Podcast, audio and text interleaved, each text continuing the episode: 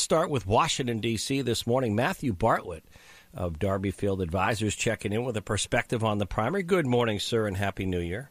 Hey, good morning, Jack. Happy New Year to you. Happy New Year, J Dog, and, and everyone else out there. Yeah, I'm here in D.C., uh, Sin City.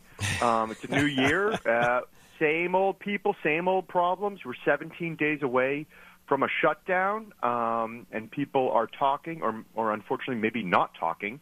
Um, but yeah, everyone is, is, is buzzing about New Hampshire right now. Well, let's come back to that. But just the stuff on Washington, I know that's where you your purchase, your seat is. Darby Field Advisors, one of our great partners and sponsors, bipartisan, great public affair, public affairs firm.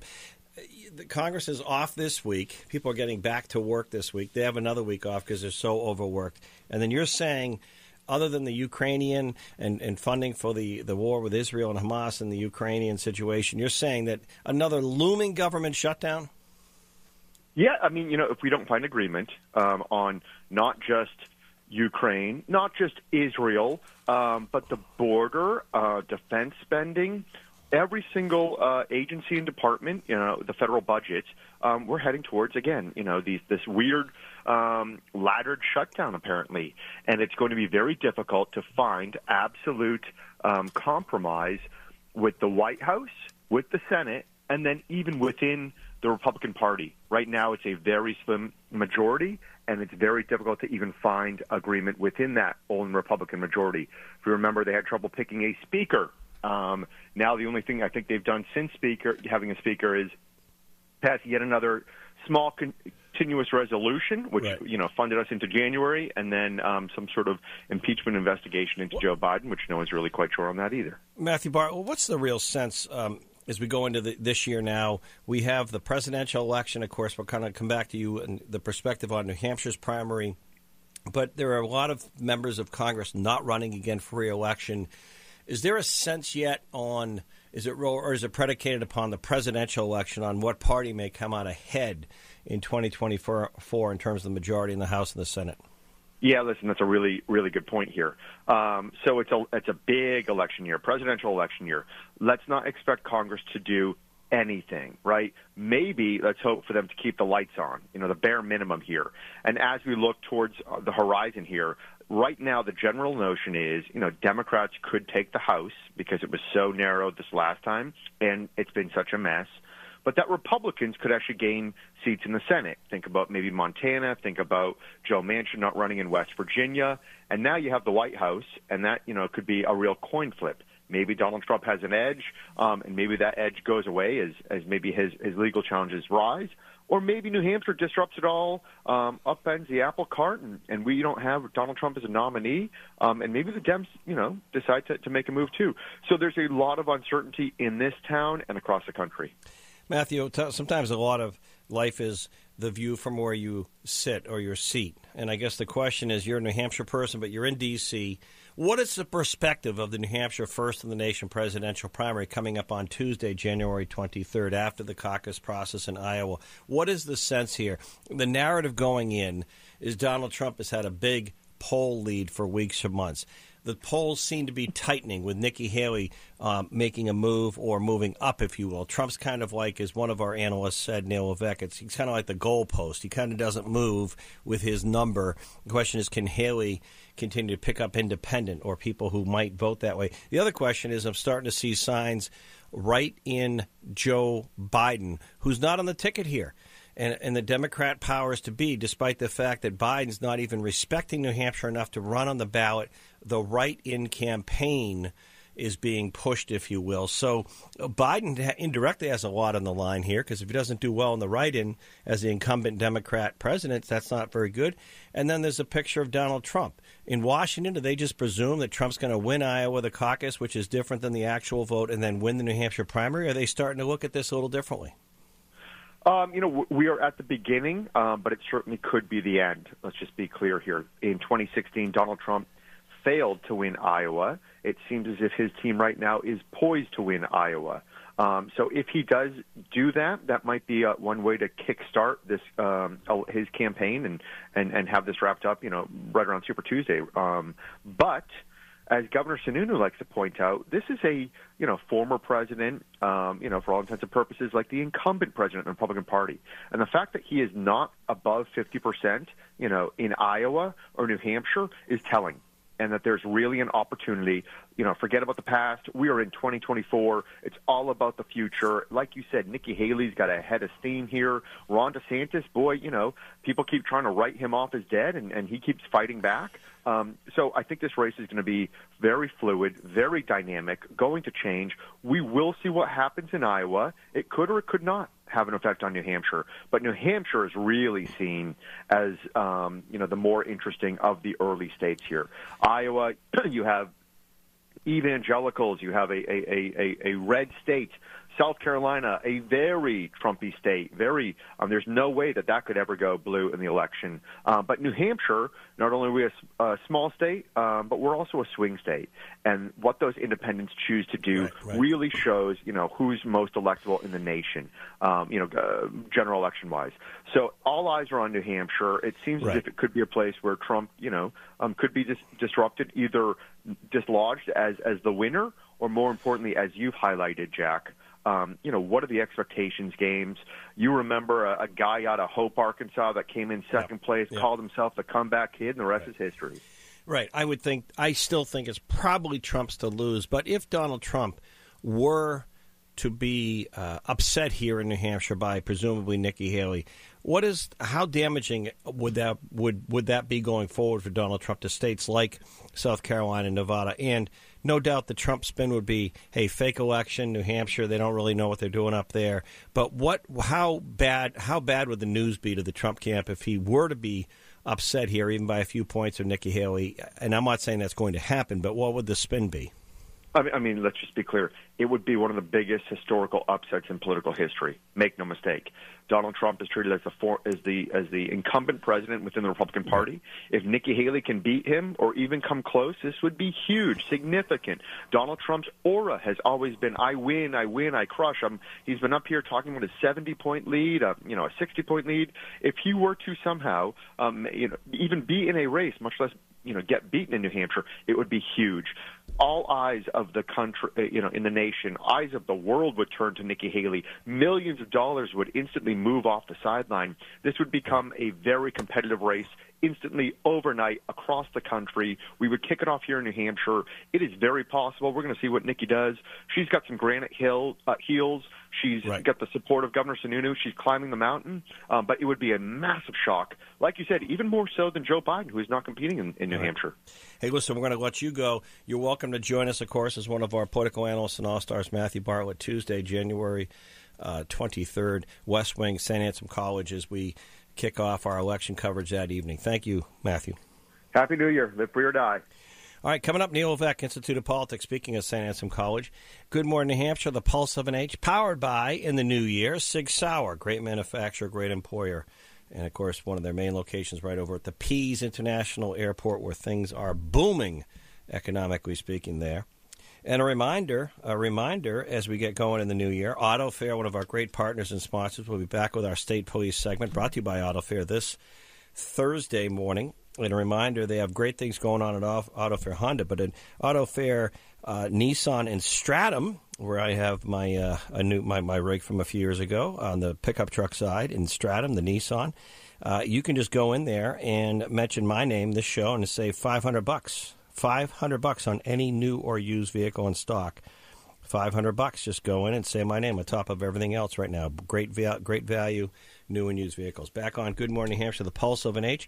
Reminder Wednesday morning, January 17th, coming up in a few weeks, Capital Center for the Arts, Bank of New Hampshire stage, the state of addiction and mental health, 9 to noon my Good Morning New Hampshire show on the road in Concord, a town hall dealing with the state of addiction and mental health right here at home. Brought to you by our great partners at Granite Recovery Centers, Anthem, Blue Cross Blue Shield of New Hampshire, InStride Health, and some of our mental health uh, community uh, in, in, different county partners. And of course, we're going to really talk about the number one health issue affecting more people than anything else. Back with Levesque. Good morning, New Hampshire. The Pulse of NH, now powered by Sig Sauer. Back in a moment. Good morning, New Hampshire, powered by Sig Sauer.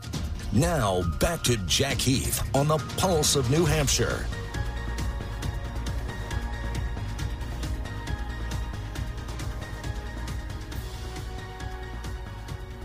All right, welcome back. And uh, that I don't know if you heard about that in New York. That uh, the car, the fiery crash here, it's being investigated as possible domestic terrorism because one of the vehicles was absolutely loaded with extra gasoline, as if it was meant to explode beyond the car crash. So that's being investigated. And the, how about that in Japan? That passenger flight that burst into flames after hitting that Coast Guard uh, uh aircraft that was on the, uh, I guess, the tarmac in the area.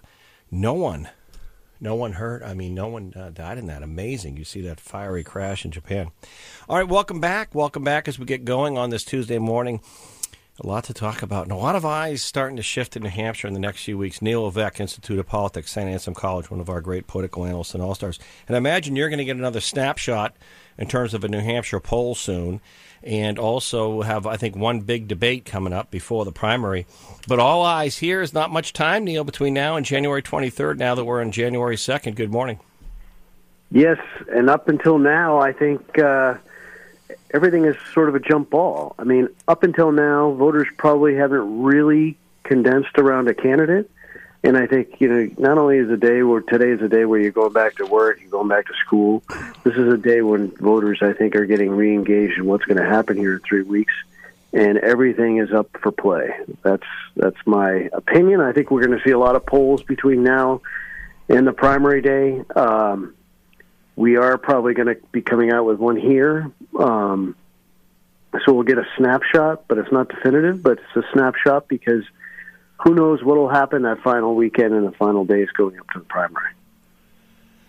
You know, I want to come back to the Republican side because that's really where the contest is. But I would not run away from a discussion on the Democrat side of the primary for Democrat voters because I'm starting to see where I live some of the write in Joe Biden signs, lawn signs, because they have to remind people you got to write in Joe Biden because he's not on the ballot by choice because he's basically messing over New Hampshire, screwing over New Hampshire, doesn't want to run here. So Democrats, the powers to be, want the party faithful to write in the incumbent Democrat president by a big number. Question for you: Will the, will they? Well, you've got to go to the polls now. You got to write in Joe Biden. I think that there's enough animosity about the other side that a lot of Democrats probably will do that and they want to show support for the president, uh, even though his numbers aren't that necessarily so great. I think that a lot of diehards are going to do that. I think it's a little ridiculous in the fact that he decided not to actually compete in an election, and rather they're having power, you know, party bosses decide who their nominee is. We're going to see in the end after this election next year whether or not that was a smart decision, whether or not the Democratic Party should have allowed voters to choose the party nominee or the party bosses. So we'll see what happens. Um, not to say that elect, you know, people voting, uh, having a chance to vote, would not vote for Joe Biden. The question is whether or not uh, party bosses should be able to do this and make a well, decision without the voters having a say. Right. So I don't want to get we'll off. The, I don't want to get off the Democrat base for a moment, Neil Levesque. I want to stay with this because the last couple primaries check my math, I think a guy named Bernie Sanders won. And I think the Democrat Party here, the active, the true activists in the Democrat Party are further left than Joe Biden, in my humble opinion. And so my question is, he didn't do terribly well in 2020. In fact, he left the state before the votes were even tallied up that night to run down to South Carolina. So my question is, if independents are going to su- send a surprise message to the nation, potentially in the Republican side. Will Democrats send a surprise wake up call to Joe Biden? We're not really digging you these days.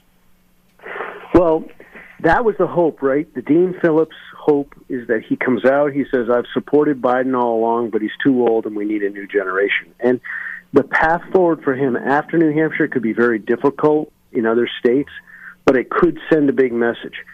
Whether or not he's really gain any traction here in New Hampshire and will in the next three weeks is questionable.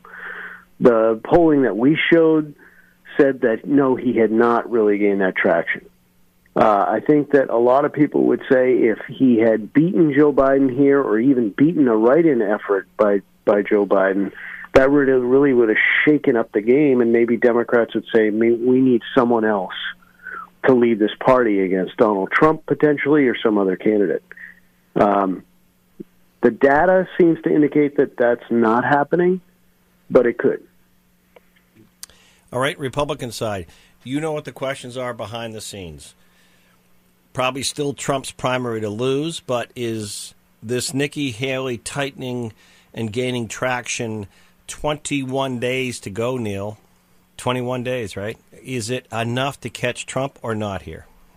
I think this is like a Patriots game where in the old days when they were way down in the fourth quarter and you knew that they were going to do something here. She's got momentum and she's gotten getting a lot of earned media and I think that Trump, as I've said in the past, and you mentioned the previous thing, which is that he's like a goalpost. He doesn't go up, he doesn't go down. He can come in here and campaign and do all kinds of things, run ads, but he doesn't go up and he doesn't go down. So she's just got to overcome that number. And the expectations are that she's not going to be able to do that, right? Nationally, people are like, "This is Trump's party. He's gonna, he's gonna, you know, he's the nominee, etc." If she upsets that, even by one vote, it's going to be like an earthquake going across the country. Mm. And right now, the polls show that Trump has a big lead nationally, but if she wins, even by one vote in New Hampshire, that will change very quickly. So there's a lot at stake here. And I mean, she's not taking anything for granted. She's coming here today. She's back here today and tomorrow campaigning. She's working New Hampshire. Uh, she's got Sununu, who is like probably one of the best guys to be promoting her ever in the state of New Hampshire. Uh, so I think that we could be sort of on the verge of at least seeing something big happening here, and I think that that's where a lot of the excitement right. still hangs for the presidential primary. Real quickly, your last snapshot or poll, I think, had Trump at 44, Nikki Haley at 30, a 14 point delta. I know some recent polls had it in single digits. If you had to say today, where do you think that's tightened or not? Your poll. Oh yeah, I think it's definitely tightened. We polled right after Sununu endorsed. She was down 14 from Trump. And since then, there's been several polls that have shown one digit. And remember, she's got momentum, and that's very right. important. It's on her side. So we'll see whether or not she can make this up. If a candidate were to drop out, that would be probably another big factor in all of this because I think people potentially who are voting for Chris Christie, according to the data, mm-hmm. uh, maybe are not necessarily Trump people. So if we if that type of person dropped out, um, not saying he should, but if he did, that might might also have an effect. There's a lot of time here between now uh, and the primary. Neil Levesque, St. Anselm Institute of Politics, Executive Director, one of our political analysts and all stars. Looking forward to being there on the actual day of the primary in the evening. Thank you, Neil. Thank you, Jack. Good morning, New Hampshire, powered by Sig Sauer. Now, back to Jack Heath on the Pulse of New Hampshire.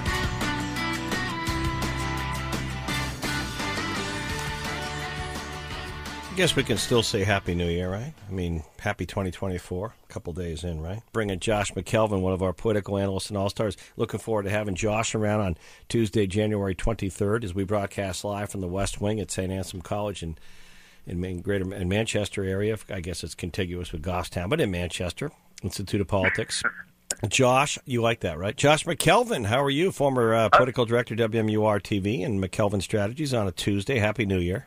Happy New Year to you. And I think I think we're within the window of still being able to, you know, express the good tidings, you know, for the new calendar year. But um, I really enjoy the banter between you and J Dog, especially, you know, you know, J Dog. I think you should be honest with uh, Jack about your, you know, health, uh, oral issues, and not hold back. Yeah, I mean, you know, disclosure is key. If there's one thing that we've learned during this political season, is people are going to find out one way or the other, right? And whether you disclose it yourself, which you know is a more proactive approach, versus having somebody find out about it, then it has that sort of look as if there was some sort of impropriety involved. I think you just you know share it with them, let them know you had a toothache. Yeah, don't be reticent. I mean, I can come over and maybe we could play catch with a baseball, and if I miss, it might help your might not. No, I'm kidding.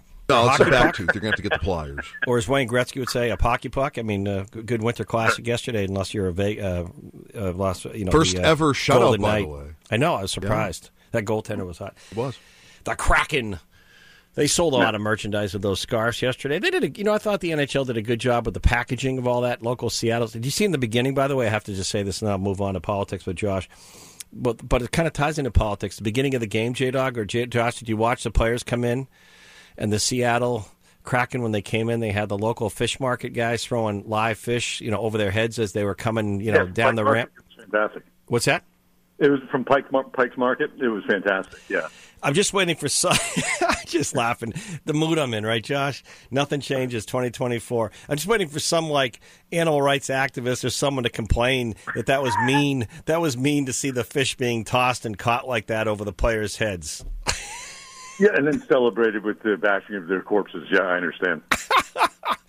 All right, all right. That, that's the first laugh of the new year almost for me, Josh. All right, let's jump into Tuesday, January 23rd. We're not there yet. We only have what 21 days, Josh, and this New Hampshire votes. Where's this? Where's this race at on the Republican side? Still Trump's to lose. Does he win this thing? Is it a foregone conclusion? A conclusion, or is this a race? Well, I mean, I think it's fairly telling that uh, people within the Trump camp- campaign are acknowledging and conceding that, hey, Nikki Haley is going to do well. We know this. That is not the type of information or message you usually get from a Trump campaign or, or Trump backer. It's usually, you know, very boastful and, hey, we got this thing in the bag. So I think some internal numbers might be indicating, at least uh, to the Trump campaign, that this thing could be a lot closer than most people anticipate. You know, I mean, you never want to be too far ahead because you know uh, it's, it's important to get out the vote. And if Trump voters think, "Oh, we got this thing in the bag," maybe they'll forego casting a ballot that day because you know whether it's weather related or just the busyness of life, it won't be a priority because you think they got it covered. And then if uh, you know Nikki Haley overperforms, or uh, who knows, Chris Christie overperforms, you know, it, it could it could put a heck of a dent in the campaign heading into into South Carolina, and of course Iowa still has to happen as well. Well, okay, so it does, but um, well, let's start with some basics historically, Josh McElveen. The Iowa caucus winner, if you will, in the past hasn't really translated directly into what happens in New Hampshire. Does it this time? If Trump wins Iowa, you know the caucus process, if he's the big winner, does it does it roll into New Hampshire's primary or not? No, I think it's more impactful for a, a Ron DeSantis campaign. If he does not do well in Iowa, his campaign is going to be taking on water in a hurry because uh, he's really banked more on Iowa than he has uh, doing well in New Hampshire. Not to say that he hasn't been present, but he has uh, spent more time in Iowa and uh, kind of the evangelicals and and things like that. If he doesn't do well in Iowa, I think that will have a tremendous impact on whether he stays in through the New Hampshire primary or takes a look at a Trump alternative like a Nikki Haley, uh, most likely, or uh, who knows, Chris Christie, who I don't see dropping out anytime uh, between now and the primary, certainly, uh, and the New Hampshire primary, and will likely stick around for at least the early four states, depending on how well he does. All right, Josh. I guess now let's switch gears to the next few weeks. Nikki Sure. Haley's been up here a lot. Trump's been up here a lot. You can't say either one of them can't say they haven't been working New Hampshire. Nikki Haley's been having a ton of town hall events. Trump's been doing his rally thing. I think the most recent was with the UNH. So I guess the big story is: Do are the independent voters, are those undeclared, going to play enough on the Republican side since there's no real contest and they're trying to get people to write in Biden? Are are enough independent and, and, and undeclared sort of non Trump based type voters going to vote? Yes or no? Well, uh, I, I think a lot of them will. Will it make enough to maybe be enough to make a difference? We'll see. But there's a, a group out there making a strong effort called Primary Power, uh, trying to you know get the undeclared voters out there. And they've made no secret about the fact that this is uh, as much as it is a civics lesson to let undeclared voters know that they can you know grab a ballot from either side. Right. It's also an effort to uh, you know anybody but Trump, basically. Uh, they, they have serious problems with Trump's campaign and some of the events that took place during his presidency. Um, so yeah, I mean, I think we'll see more activity on that side than than we have in a long time, if not ever before. But the Trump lead, you know, has been so large and seemingly insurmountable for so long. Um, it's, I mean, it's going to take a confluence of circumstances for there to be a major upset here in New Hampshire, and it would be a monumental upset if Trump were to lose, or let's say that Nikki Haley finishes within the margin of error that close. Uh, she will certainly be the story, and will be a negative uh, story for Donald Trump, even if he wins by a couple of points. That's an underperformance as far as expectations are concerned. And the national narrative changes, right? They head into South Carolina. Trump's campaign is limping. South Carolina, that's this is the golden scenario for Nikki Haley, you know, former governor of South Carolina, right. uh, does well, overperforms in New Hampshire, goes into her home state. Suddenly, this is anybody's ballgame, and I think this is very possible. So the, right. the undeclared voters, back to your original question, they can play a major role in this. Will they? Uh, I think we're going to see a lot of them turn out. Turn out. Will they uh, change the outcome of this in a way that would shock a lot of people? Uh, I think that's a coin flip, but I think it's a real possibility. Well, the thing I've noticed in the past is the narrative going into New Hampshire, especially for the national media, is not the story come the morning after or the night of the election. New Hampshire does send a pr- surprise more often than not. The question is, will it happen again? Josh McElveen we'll catch you real soon. Of course, former WMUR TV political director and McElveen Strategist. Catch you real soon. Josh McElveen, Good Morning New Hampshire, the Pulse of Edge, powered by Sig Sauer. Thank you, Josh. Thanks, Jack. Talk soon. Doug Tengdin, Worldwide Market Perspective, taking a look on the economic side of things as we get going in 2024. Welcome. Now we don't have to keep saying next year, next year, 20. We're there, Doug. And the question is, I kind of feel more the same and maybe some easing, but probably not to the second half of the year that you're going to feel it on any interest rates sliding down a little bit. Doug, take it away. Good morning. Happy New Year. Happy New Year, Jack. Yeah, no, that's that's what all the all the uh, um, talking heads are saying is that easing in the second half of the year. But I think they're wrong. Again, you know, they were wrong last year when they when they all predicted a recession. They all said, "Oh, leading economic indicators and the yield curve, they they're always right and and we're going to see a big recession." And they were all wrong about that. And I think they're wrong about the Fed as well. I think the Fed moves earlier than expected. They move in March and the reason is, uh, you know, they don't like to be political. There's lots of us who like to stay out of the political limelight, and and and it's worth it. I mean, the economy is showing non-inflationary growth now. They they uh, stuck the landing, and now it's time to get interest rates back to normal. So I, I think uh, I think we'll see rates lower sooner than expected. Uh, that's that's that's my big expectation for 2024. Doug, I did, you know, yesterday was one of those days. I don't know. It was actually nice and chill to stay in, and usually you're on the run. You know, going into New Year's, the, the holiday, Christmas week, New Year's. It was just nice, great sports on, Winter Classic, college football, fun stuff. So I was reading a little bit in between stuff just about you know real estate values, different parts of the com- uh, country. You know, hot markets, cooler markets, and this, the narrative I got was home values, at least in our region and a lot of so called hot regions in the country, are going to stay relatively strong, meaning the, the, the price of homes probably not coming down much, due mostly to three things. People with those low historic, probably never again 3% fixed mortgage rates aren't going to give those up, nor should they. And number two, not a lot of new inventory in some parts of the country, and the, the demand or the price of housing is still very expensive. So the feeling is the demand for a home whether to lease, rent, or buy is still going to stay strong.